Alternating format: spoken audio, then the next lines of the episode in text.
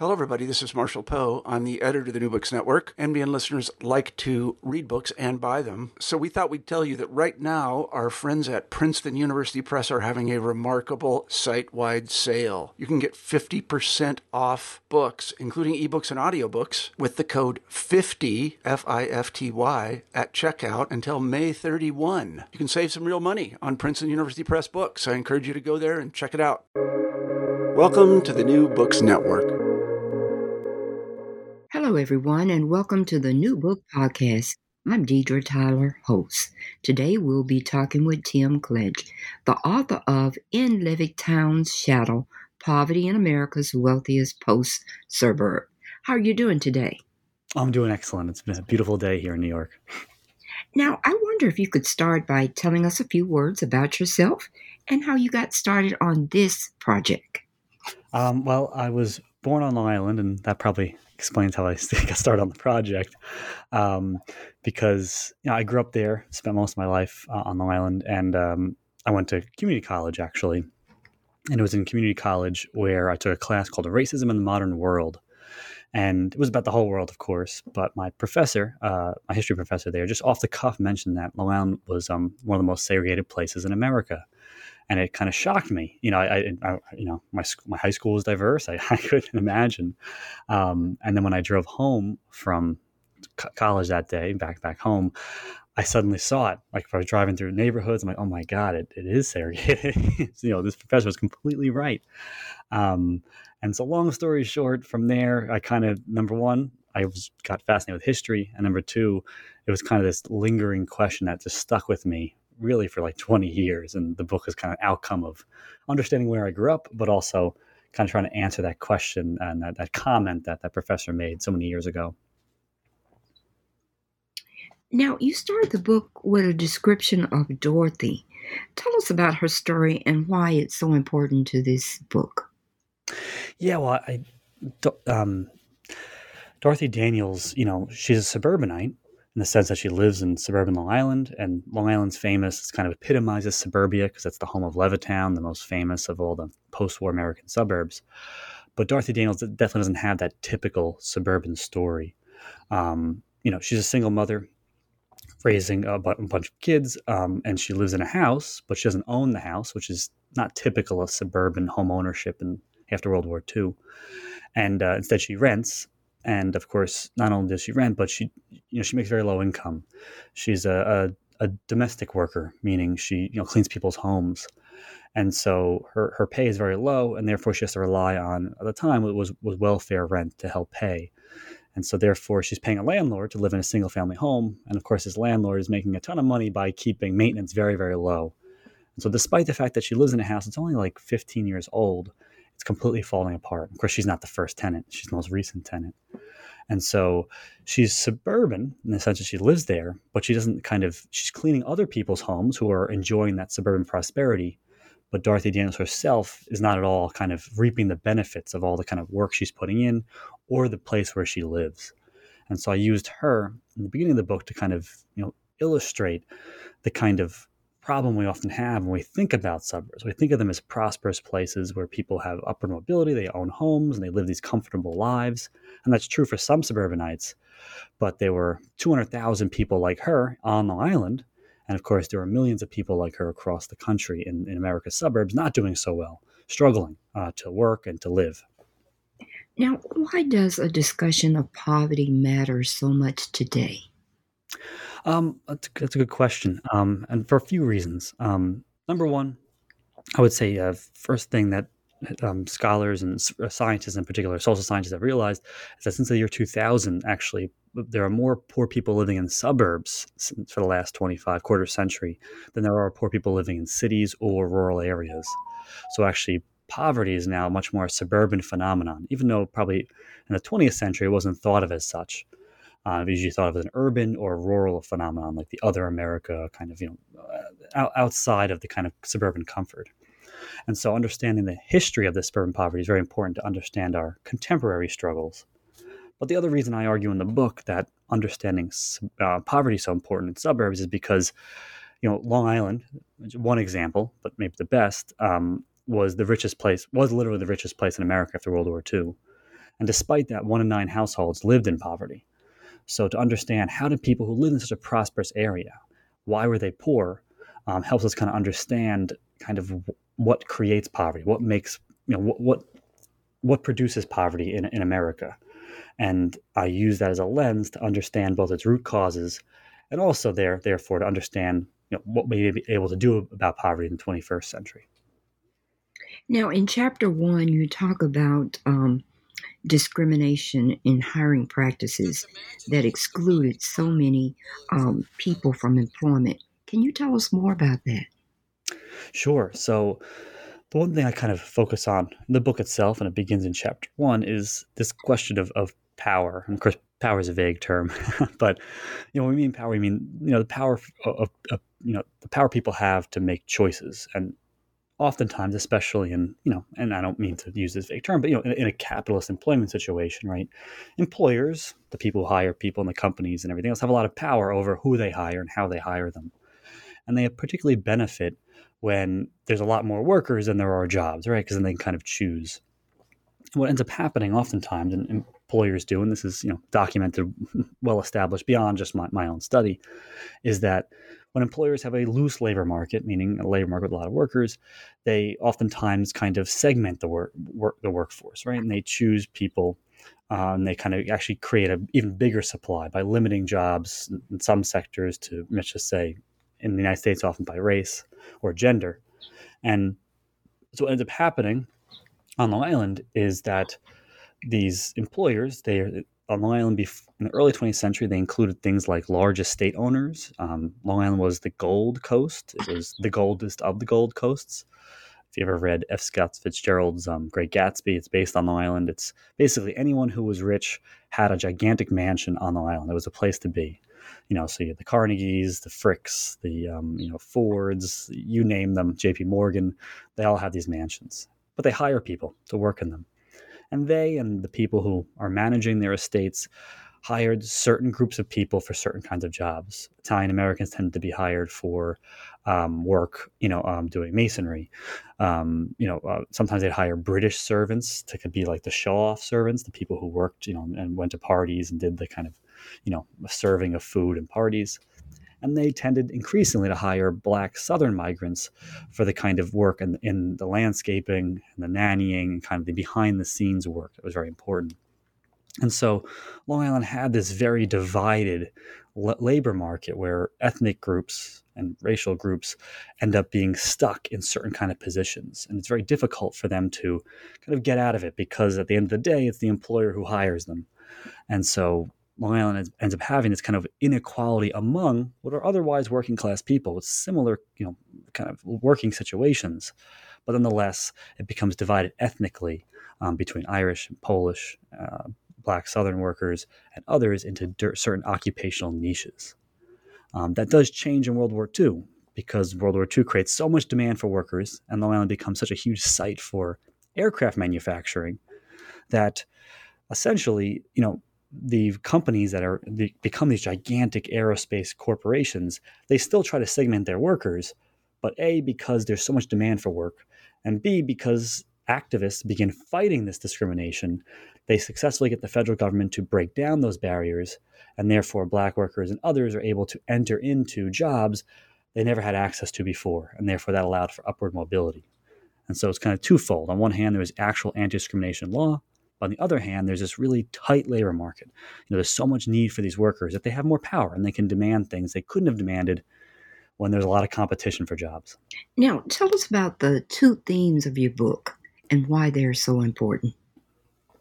Um, if you don't mind me asking, which which two things? two themes. Oh, two the themes. I'm sorry. Long Island and the policy. Sure.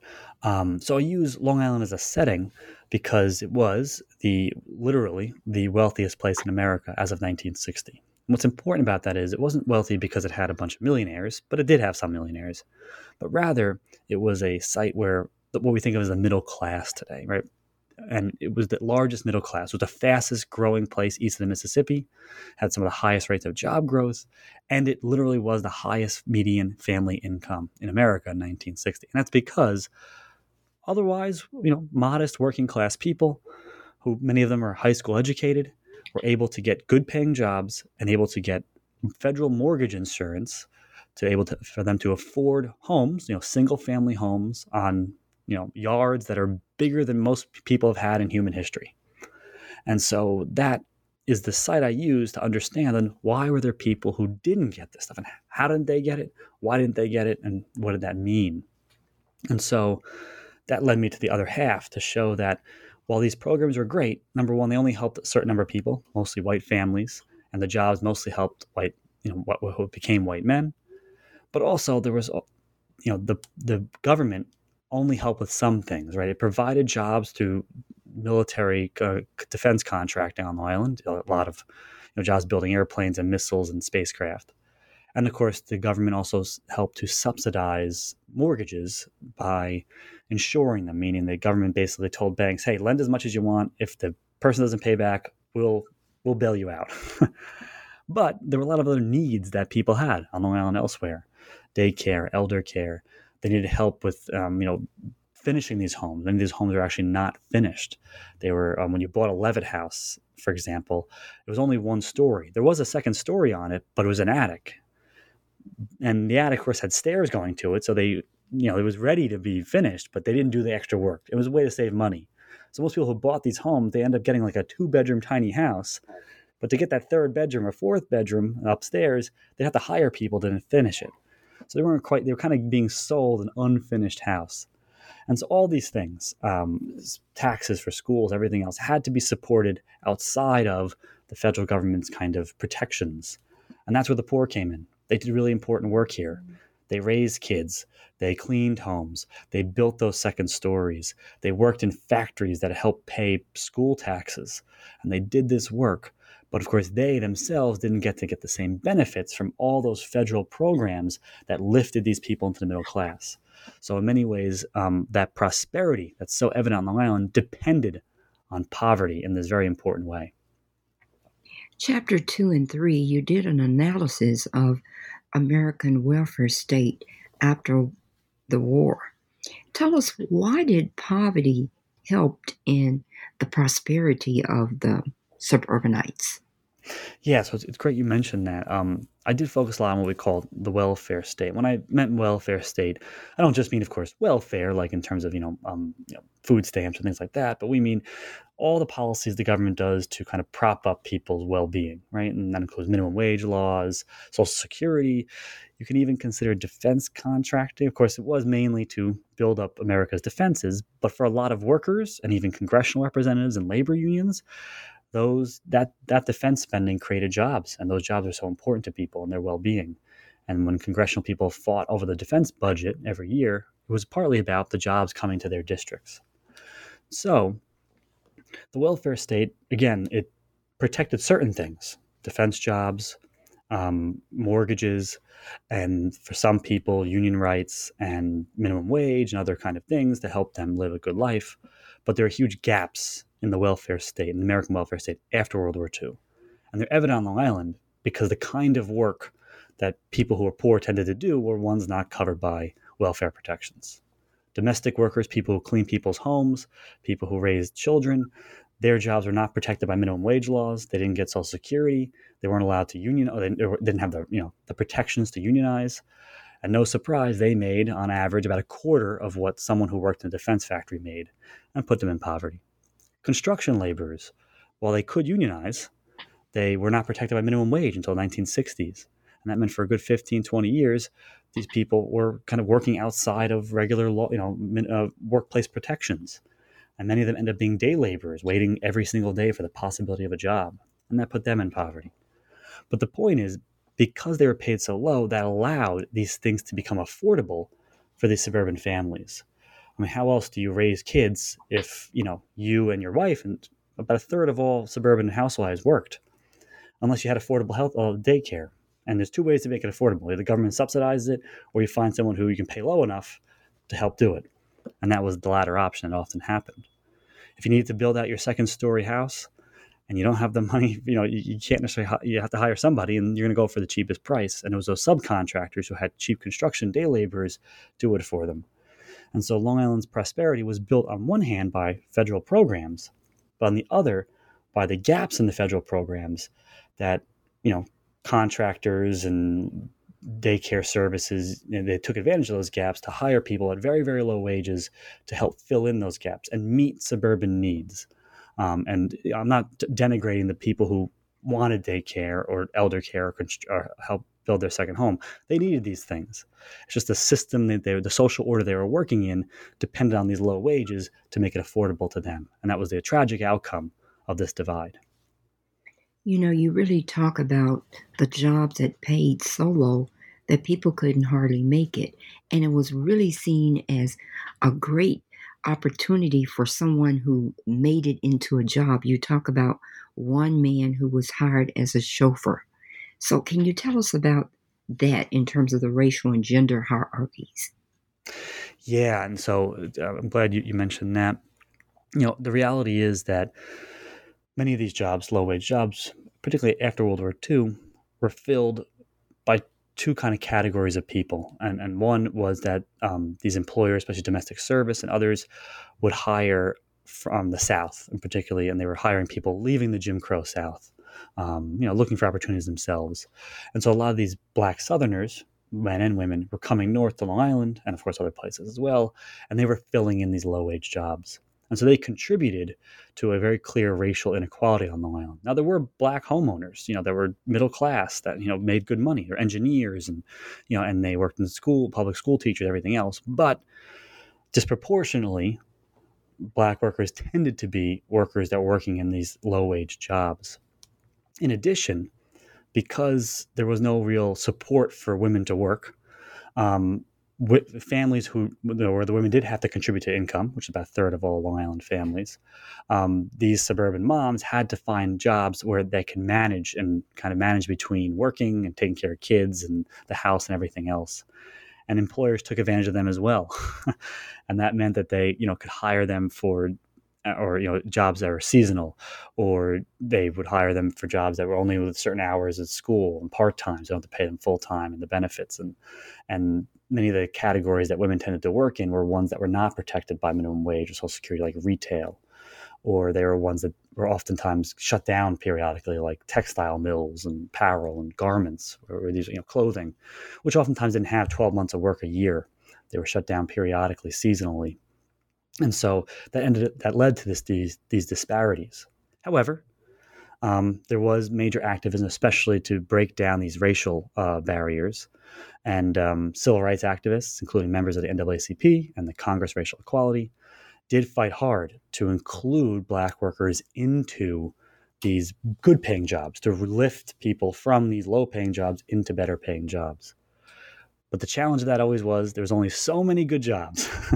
and the problem was the good jobs on the island were mostly tied to defense or military spending, and military spending fluctuates. And so, therefore, especially in the 60s, a lot of these activists are fighting to get black workers who are working as janitors or day laborers into good paying jobs building airplanes. But the reality is that some of these airplane contracts are getting cut. So there's actually less jobs available. So as they fight for the integration into these industries, there's less jobs for them to get and it's always this kind of cha- challenge. Um, it's always a challenge with fair hiring. You want to hire more people fairly, but you know, jobs are a moving signpost. Sometimes there's more jobs, less jobs, layoffs, everything else, and that was a major challenge on the island. That they were always wedding their prosperity to this very, very unstable industry. Um, that, of course, eventually almost completely collapses by the ni- 1980s because the Cold War uh, wanes and eventually ends. Now, you talk about William Hendricks Tell us that story. Sure. So uh, William Hendricks is one of the great examples of one of these early, um, I guess you could call him activists. Um, he was a worker, he, and he worked at one of the first, the one briefly was the largest employer on the island, Republic Aviation. They built the famous uh, P-47. Um, a number of jets and, and planes um, during World War II and then the Cold War. And he was one of the first um, African Americans hired um, by this company, which otherwise basically just barred white workers. I'm sorry, barred non-white workers from working in the company completely. Um, however, he had to fight for that job, and not only did he have to fight for it, he had to fight to keep it because he wasn't being put in positions that represent reflected his uh, skills. He was an engineer; he had an engineering background. Of course, he wasn't put in engineering at all, um, and he, you know, he, was faced with real discrimination on the job, um, and so he needed to kind of fight to get a better job, and so he turned to the federal government, which had because of pressure from unions, particularly A. Philip Randolph and the sleeping car porters and uh, African American civil rights activists during World War II. And Franklin Roosevelt passed Executive Order 8802, which basically said we're going to desegregate the industry, any industry related to military spending during World War II. And William Hendricks takes advantage of that. And he actually gets in touch with a local um, official who's in charge on the land of making sure these companies are integrating. And this uh, Edward Lawson, the head of this, um, called the Fair Employment Practices Committee, FEPC official, him and Hendricks kind of become friends in the sense that they're going to fight together to make sure Hendricks gets the job that re- reflects his qualifications. And it gets to the point where Lawson actually has to threaten the company, saying, if you do not like hire this man and put him in a position that reflects his skills, we will cancel the contracts to the company. I'll get the Navy in here and you know the, uh, the air I'm sorry the Army Air Force, Army Air Corps, and they will cancel the, the contracts, and you will collapse as a company essentially. Pretty bold, um, and uh, he succeeds. Eventually, Hendricks does get put into management positions, and ironically enough, Hendricks still has trouble. I mean, there's one story I have in the book where he's um, he's working and he finds that some of his the people under him. He's a manager, and some of his work, you know, employees beneath him are playing kind of they're you know they're they're fooling around with him. They're like loosening the screws on his chair, so he sits in it and it falls apart. And you know they're they're just not they're disrespecting him and others. Um, and the problem is, of course, he turns to Lawson again. But now Lawson doesn't so much care about him because now Lawson has actually succeeded in getting other workers hired into the factory, other black workers. So for Lawson, I've won he doesn't necessarily come to Hendricks' aid the second time because, look, if Lawson, if you know, if Hendricks gets fired, well, I have plenty of other black workers now working at Republic, so the pro- their, their problem is no longer racism. Maybe it's Hendricks. Um, so Hendricks is in many ways a, a pioneer, a path breaker into this industry. He opens it up for others. Um, and even though he still faces kind of inter workplace, and there's no doubt this is discrimination, um, you know, it, once there's enough black workers working at Republic, his own struggles are no longer paramount. So it's kind of it's a it's a good thing, but of course you kind of feel bad for the guy himself, and the story doesn't end so well for him. But it, but of course what he accomplishes is huge. He opens up this company and allows thousands of black workers to now you know have a, a economic security and, and, and a good good well paying defense industry jobs during World War II.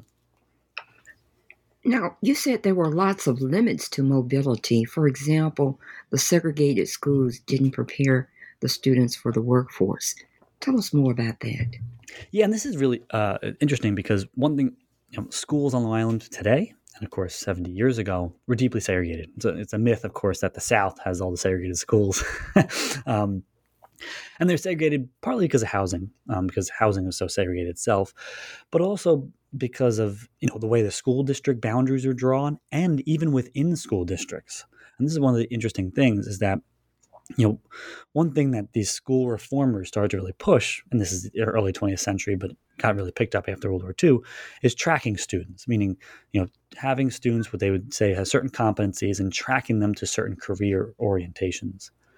But the reality is, what ended up happening is no surprise they're tracking racially. So even in a school that is integrated, supposedly, meaning they were white and black and students in the school, they end up tracking black students into, you know, kind of uh, educational paths that don't prepare them for, let's just say, college, or in these instances, in the worst instances, actually prepare them for domestic servants service or home economics, and kind of literally setting them up so that they will become low wage workers, more or less, and not offering the opportunity to jump to the other kind of paths and, and, and tracks. So even within school districts, they're setting up the next generation of black students who are, you know, their parents have moved to Long Island and they're hoping for the upward mobility. They're setting up so they will not have that upward mobility because they will not have the same, you know, course curriculum to prepare them for, co- especially college level work, because college became such a premium beginning in the 1960s and 70s to get your path into the middle class, especially as the well-paying high school education, you know, jobs that only require high school education were diminishing. The other thing that's interesting is Long Island was very bad at providing vocational training. So, you know, training for like the trades, which of course are well paying and don't require a college degree. But the reality is only like one, I, I remember the name of the number of time. There's over 100 school districts on Long Island. Only like one or two actually had a vocational program, and they were mostly in white neighborhoods. And so, therefore, again, black students are at a disadvantage even in the kind of jobs that do not require a college education because their school districts did not have the resources and funding to actually pr- provide vocational training, which is expensive. It's expensive for high schools to take on all the machinery and everything to train students. So unfortunately, that means that that inequality gets perpetuated to the next generation, who are also ill prepared for the suburban kind of you know economy. Now, the poor had to have housing. And you talk about this in chapter three attics, basements, and sheds. Tell us about that. Yeah. So, you know, suburban housing we tend to think of as like the Levitt house, a single family home. It's owned by the family that lives in it. They live by themselves in there, you know, mom, dad, and the two kids or whatever in their picket fence. Um, but the reality is, of course, Long Island was this place where like 90% or 92% of all housing was single family homes. So it looked like the Levitt myth, or the Levitt idea, I should say. It's not so much a myth. However, these people, you know, as I said, over over 200,000 people are living on the Island but they can't afford to own these homes. So where do they live? Well, what I discovered is they live in those very homes. It's just that those homes are from the outside may look like a Levitt, you know, single family house, but on the inside, the landlord, the person who owns the house, has like carved up, put extra walls in, put extra entrances, and basically added a bathroom, or you know, maybe not even a bathroom, but a kitchen or hot plates or whatever, and turned a single family home into a multi-family apartment. Now, this was not legal across Long Island. And these people were usually, you know, the people who did this with their homes were essentially creating what, what Long Islanders call illegal apartments. Now, they're not technically illegal. You're not breaking a law necessarily. You're not going to go to jail but they aren't conforming to codes. And everyone here knows there's tons of building and housing and fire and all these different codes. And so, in order to turn a single family house to a multifamily rental, you're probably going to break a code. You're going to run a pipe in a place you're not supposed to. You're going to put a kitchen in a basement. A basement won't have, usually has to have two exits. It's not going to have two exits, so it's dangerous. But this is how affordable housing is created on Long Island. It's not safe, it's not uh, sanitary, but it may be affordable enough for the hundreds of thousands of people who can't afford to own the homes that are legally there. And so this becomes kind of the solution, not a good one, but a solution to this problem of affordable housing. If you can get enough money to qualify for a mortgage, you can have a nice affordable home ownership. If you don't, you have to turn to this kind of, you know, subterranean clandestine housing market where you go to the you know you go to somebody you pay them a bit of rent in cash you go in their, their backyard you go in the back door and there's a separate apartment for you. And it may not be clean it may not be safe it may flood in rainstorms or in the worst case scenario unfortunately I have tragic stories of them burning down sometimes and people dying but it was available. And the reality is it's still the primary way people in suburbs um, who can't afford to own homes how they live. They often live in these illegal housing um, which is ubiquitous on the island and, and everywhere else in the country. You use the address 13 Dogwood Lane. Tell us about this and what does this uh, represent? Yeah, so 13 Dogwood Lane was a actual Levitt house, and Levitt Levitt and Sons were two very famous. Um, it was a it was a company. It was a father and two sons, and they were they built at the time they built what was then the largest private housing development in America.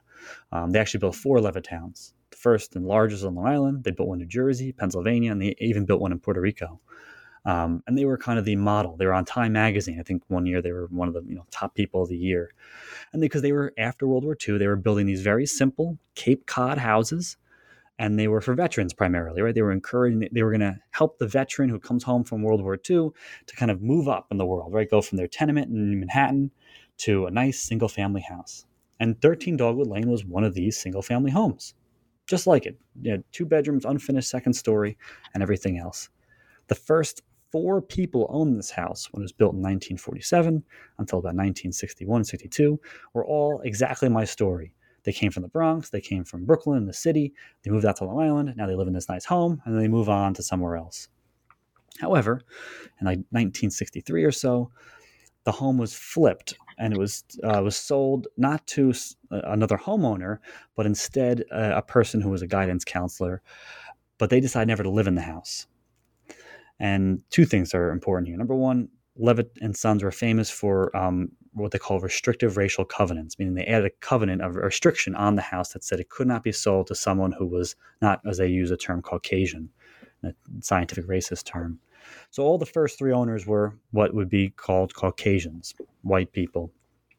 This new owner was a black guidance counselor. There's nothing wrong with that, of course. That's what we often call blockbusting, where a realtor had turned a house that was supposed to be sold to a white family by law, or at least by the covenant, and sold instead to a black family. But this guidance counselor decided not to live in the house. Instead, this guidance counselor decided to do exactly what I said before chop the house into two different apartments. This guidance counselor lived somewhere else, and they collected checks from the, the people who lived, the tenants who lived in this house.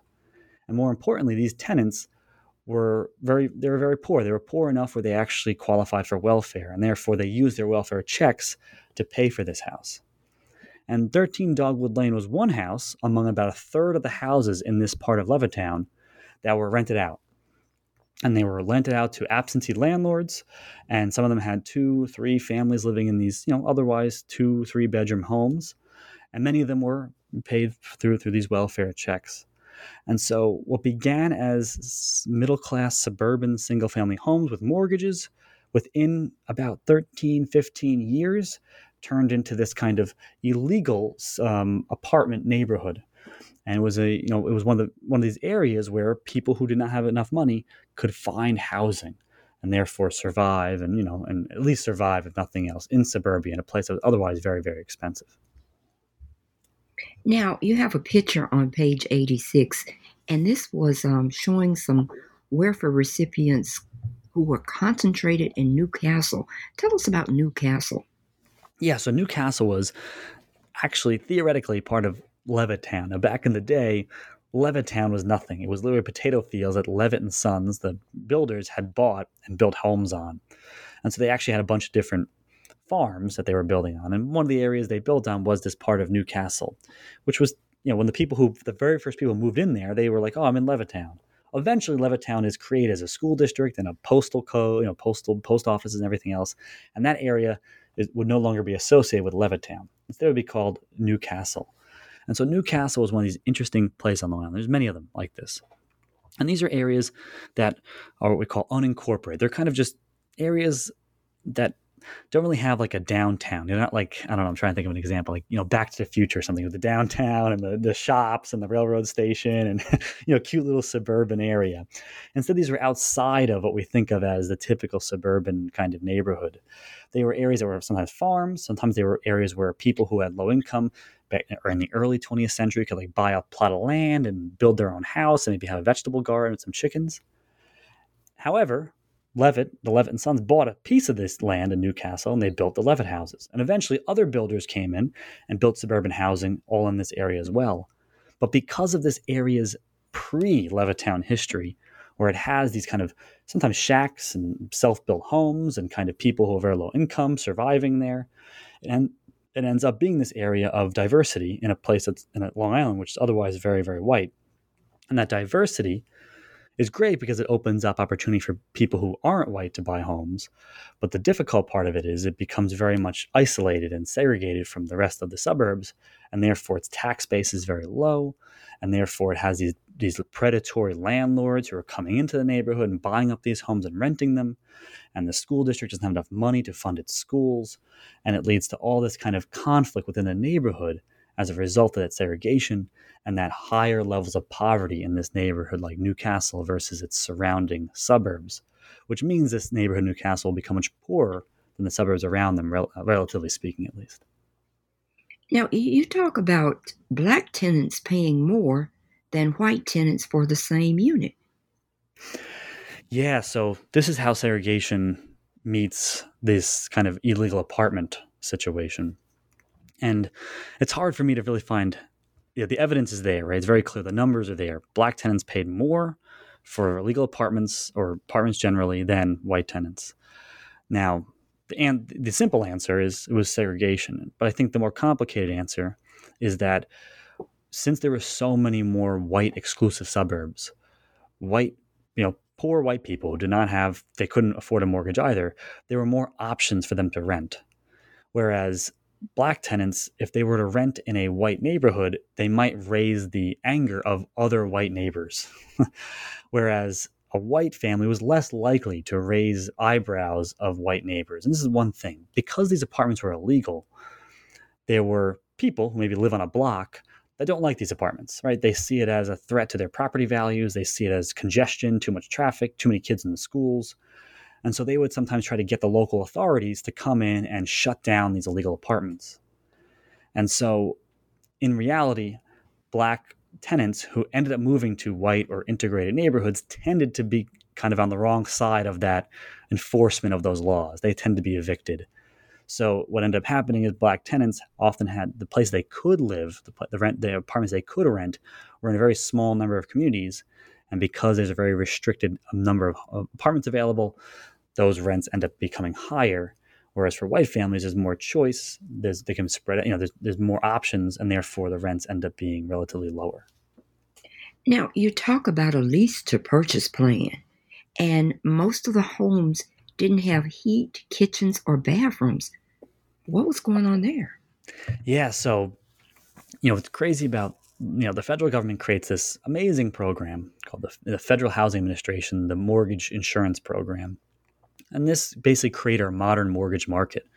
Before the FHA, most mortgages in America before 1934 were essentially like three to five year mortgages. Um, so you had to put down half the money up front the rest you have to pay off in three to five years. And most people would have refinanced, but that's that's difficult. Of course, the FHA creates the 30-year mortgage with the low, um, you know, the fixed rate and the low, you know, low low payments, and that makes it much more possible for many more Americans to buy these houses.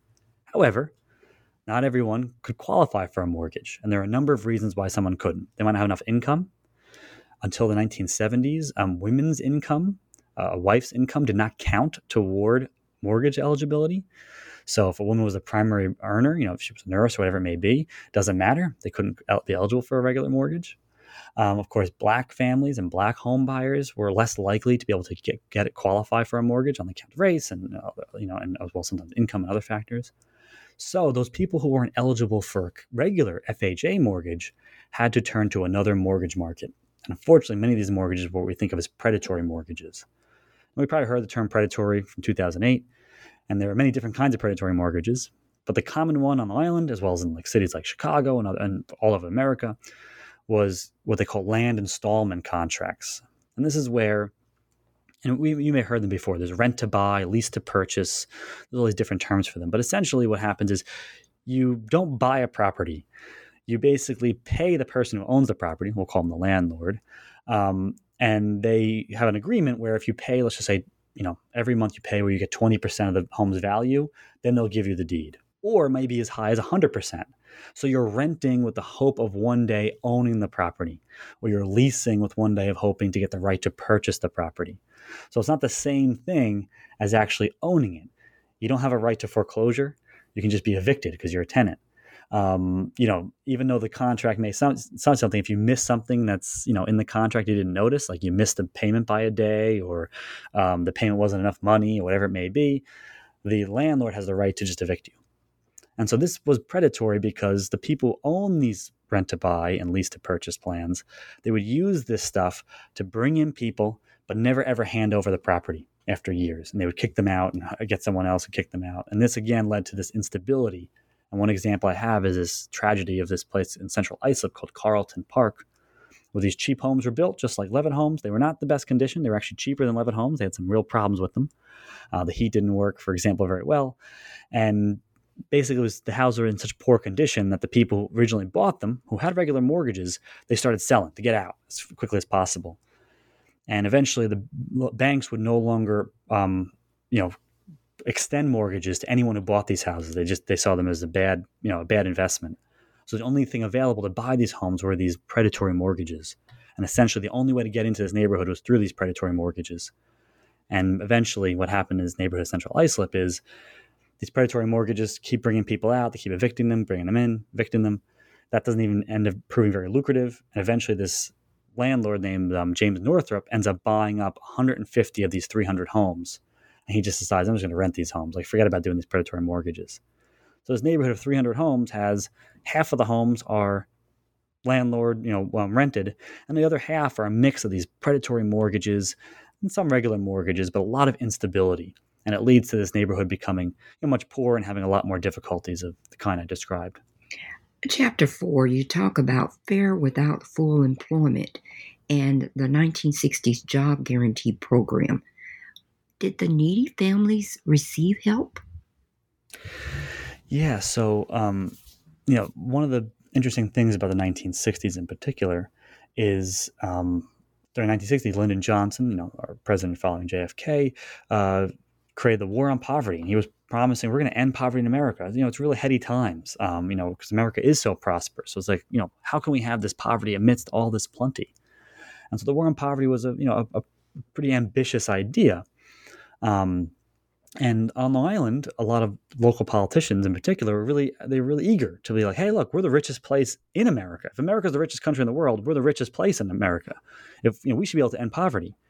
And so a lot of these uh, activists uh, and policymakers on the local level get involved in creating programs to try to help people, um, poor people, get better jobs. And the idea is, hey, if we can we can eradicate poverty. And in fact, one county executive named Eugene Nickerson, he was hoping, hey, if I can get you know, if this becomes a success, I'm going to become a governor of New York, maybe I'm going to become president. So he's kind of hinging his political career on ending poverty in, in, on Long Island. And so, as you said, do they help needy families? Well, it's complicated. Unfortunately, the war on poverty was very focused on the idea that the problem of poverty is the problem of poor people. Eh, they're not motivated enough. They don't have the right skills. Uh, they may be discriminated against, um, and they're or they don't have enough access. You know, they don't have a car or whatever it may be to get to jobs. And unfortunately, on the island, what they discovered as they kept implementing programs, behavioral training, um, regular job training, they had a bus program where they actually had free buses from poor neighborhoods like Central uh, Carleton Park or like New Cassel. And they were going to bus them to these industrial parks where all these jobs were. And they kept thinking, once we do this, these people get jobs and poverty will end. And what they discovered when they started doing that is that you know people got on these buses, they drove these bus rode these buses to the industrial park. They get out, uh, out of the bus, and they discovered that the jobs in the industrial park pay the same wage as the job they already have. and so what the war on poverty activists realize is wait a second, there's this low wage market, job market that's like all over Long Island. And like we can't solve poverty if the jobs we're getting people are poverty jobs, are jobs that pay low wages. That's all that's available.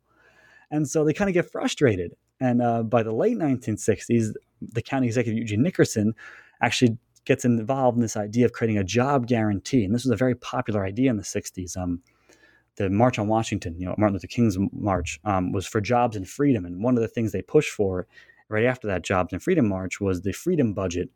And this is the idea of, and this goes back to the New Deal, this idea of guaranteeing every American who can work a job, you know, create a job, and then therefore they can work and they can have skills and they can, uh, you know, contribute to society. And so Eugene Nickerson says, we're going to, you know, Nassau County in Long Island, we're going to create the first job guarantee program in the country. And that means anyone who walks into our office, we're going to create a job, you know, job in daycare services, elder care, um, public parks and local construction, uh, schools. And these people, we're going to train them and they can get a job. And it was a very popular idea. And unfortunately, uh, 1969, um, you know, LBJ steps down, doesn't run for re-election. The Democratic Party loses uh, the 1960 election. Richard Nixon takes over as a Republican president, and he more or less cuts the war on poverty funding.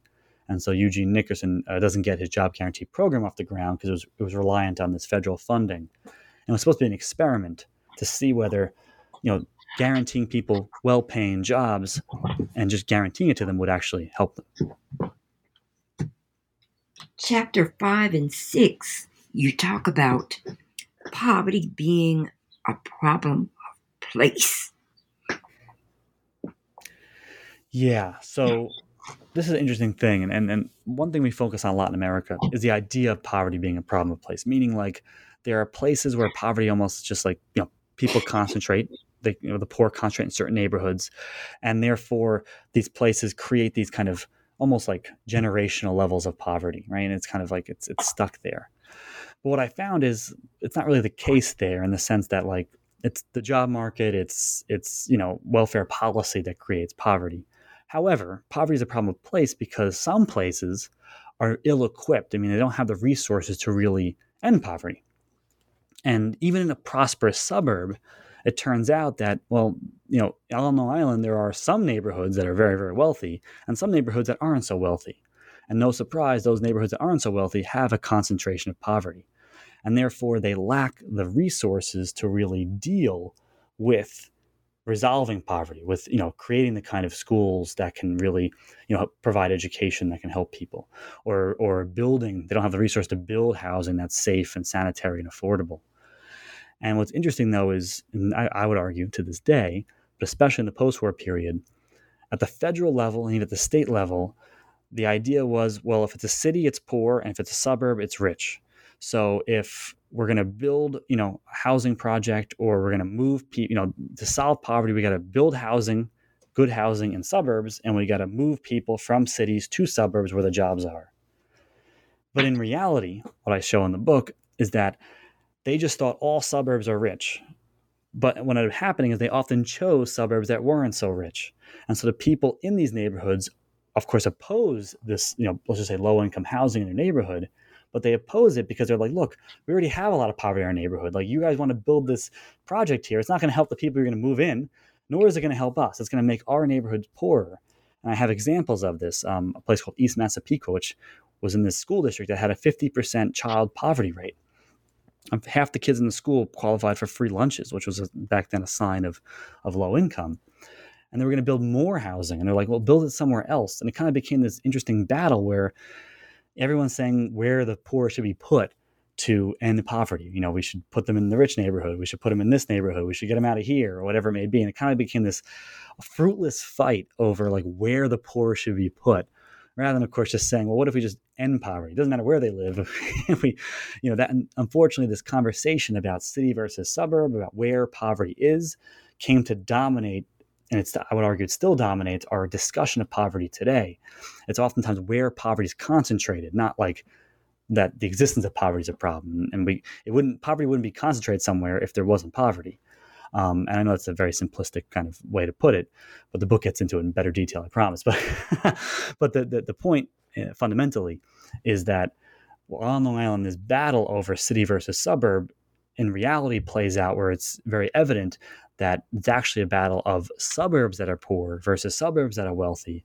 And neither of them are able to really solve this problem because you know the tax base and the resources are so locally bounded like very small neighborhoods fund the school so if that neighborhood doesn't have a lot of ta- a big tax base it can't afford to even fund itself and forget about adding people to the neighborhood, even though it's suburban, even though it has single family homes, even though on, on, in the kind of mythos it's a prosperous place. In reality, it wasn't, and it still isn't. Now, you brought up some really interesting points about the labor shortage in the 1940s and how employers changed citizenship rules. Tell us more about that. Yeah, so you know this is an interesting thing uh, about like like especially if you want fair housing or equal employment.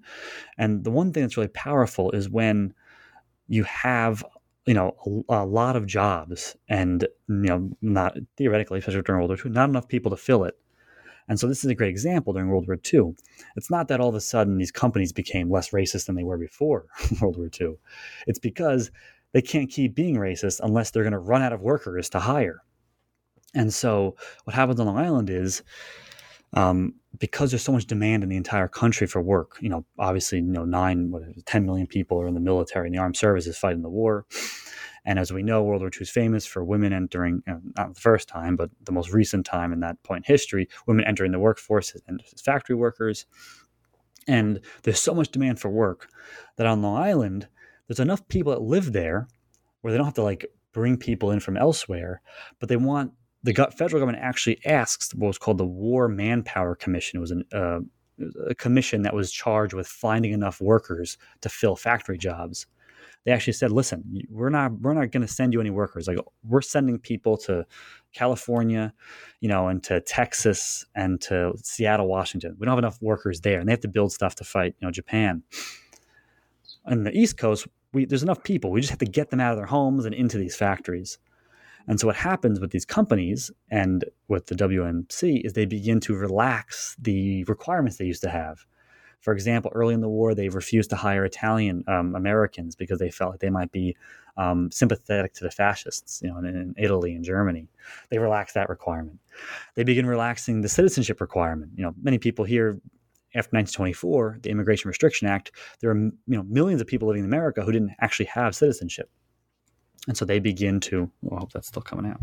Um, they begin to hire them and then um, finally, of course, they begin to break down their racial discrimination against black workers. And it's mainly because they just needed to hire people so they could forget all their beliefs about whether women or, or immigrants or African Americans are capable of working. They need people. And of course, very quickly, the, all these people, women, immigrants, and African Americans, um, show that they can work well and do well. And in fact, what's interesting is by like the end of the war, you know, the people of uh, these diverse, you know, workforces are playing baseball and sports together. They're having birthday parties together. They're hanging out. Like no surprise, all those racist beliefs, you know, melt away as people are exposed to one another, work together, see their common interests, and at least briefly during the war, you know, th- these these people come together because they work together. They're they're they're equals in this workplace, and I think it has that huge benefit. Now, the last chapter, the post-war years what was your um, whole impression of what's going on? What happened? Yeah, so unfortunately, um, you know, a lot of the things we saw happening early in the war, or sorry, early in the post-war period, 1945, 1970, never really resolved. And if anything, most lots of stuff uh, just accelerates. You know, in the 70s, 80s, 90s, because Long Island, there's not much housing being built. Those illegal apartments become the main way in which people find housing. In fact, in the 1980s, for example, about half of all the housing units built, and I use built in quotes, were just people making apartments in their homes, not necessarily legally. Many of them are illegal. And so that informal housing thing doesn't just house the poorest um, Long Islanders anymore. It comes to house all sorts of people, young couples, um, you know, middle class people who may have gotten a foreclosed Ohio home, they have to move into a rented apartment. And by the 21st century, it's estimated about one in five homes on Long Island or uh, uh, housing units on Long Island are actually just illegal apartments that people are inhabiting. So that thing that began as a small thing to mostly house mostly poor people now houses millennials, Zoomers, you know, elderly people who can't afford a mortgage anymore. It really houses all sorts of people. The other thing, of course, is as the defense industry kind of wanes, especially on the island. And a lot of defense jobs move to California, they move to Washington State, they move to Texas. There's less of these good paying jobs for people with a high school degree. And that means that they end up working in services, you know, um, fast food restaurants, Targets, Walmarts, you know, uh, malls, things like that. And these jobs don't pay as well. So there's way more of these low wage jobs. So therefore, you know, the next generation of people are less likely to be homeowners. And they essentially have two options they either move south or west, as many in New York was one of the you know fastest declining places in the 1980s. It still has a out you know uh, people leaving the state and Long Island especially. So they move to the Carolinas, they move you know to Arizona, they move to Florida, or they make do with less than they used to. They live with their you know their parents well until they're adults. They uh, rent these homes, and so I talk a lot about how um, the problems that existed for the poor in the 1960s are really now challenges that many more people on Long Island face, and I would argue many more people in America now face. I don't want to say it's all bad. I mean, I think there's nothing wrong with multi generational households, and a return to that may be a nice thing. You know, you know, we support each other more in family and everything else. But the American dream and the post war period, and especially Long Island, came to create this image of what middle class uh, life is like. And it's that nuclear family, multiple cars, picket fence, good paying job. And that is, you know, it's disappearing. And so, you know, I think in many ways, I like to think, sorry, not to sound full of myself, but my history tells us more about like what the 21st century will look like and therefore how we you know, how we grapple with these problems are some of the issues that um, Long Islanders grappled with in the 1960s and 70s. What is the overall message you want the reader to leave with once they finish your book? Oh, okay. That's a great, I like that question.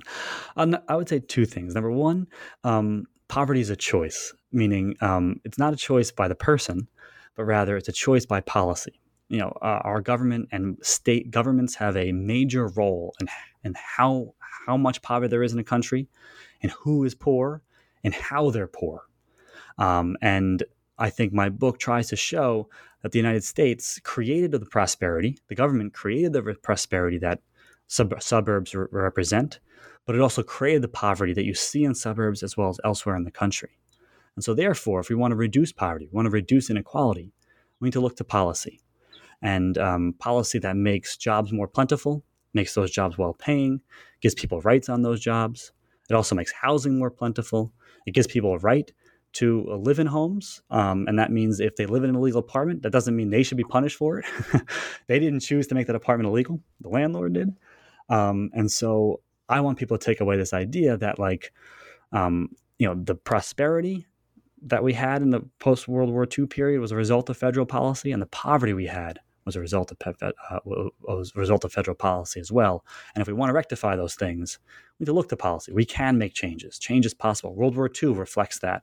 Uh, obviously, it was a horrific reason to end poverty, and it wasn't purposely meant to end poverty, but that war effort did create this prosperity that was spread pretty widely among Americans. Um, and I would argue that the 21st century with climate change, we're going to need that mobilization again, not for a war, but to you know keep the earth and, and, and keep ourselves alive and prosperous. And we can do it in an egalitarian way if we look to Long Island's history as a kind of uh, a blueprint for what is you know a better way forward. Well, I've taken up enough of your time. Can you tell us the next project you'll be working on? Oh, I'm just so happy this one's done. um, but it's interesting you say that. I, I am doing a, a, suburban history again, and I really want to look at um, uh, the materials that end up making our homes. I know this is a bit of a thing, but my goal for my next book is to look at how oil, in many ways, has come to solve many of the challenges of building suburban housing. And not just in terms of like cars and heating, but like piping and, and insulation and everything else. And try to look at how like we've come to use oil, which is a finite resource to resolve many of the cost challenges that come with gigantic single family homes that are very expensive to maintain and build. And that's kind of my goal to look at how oil came to solve all these problems and then therefore the challenges we have in the 21st century with being so dependent on oil for our, our material well being in America. Well, we'll be looking forward to that next book. Thank you so much for being on the podcast. Absolutely. Thank you so much, Deirdre, for having me.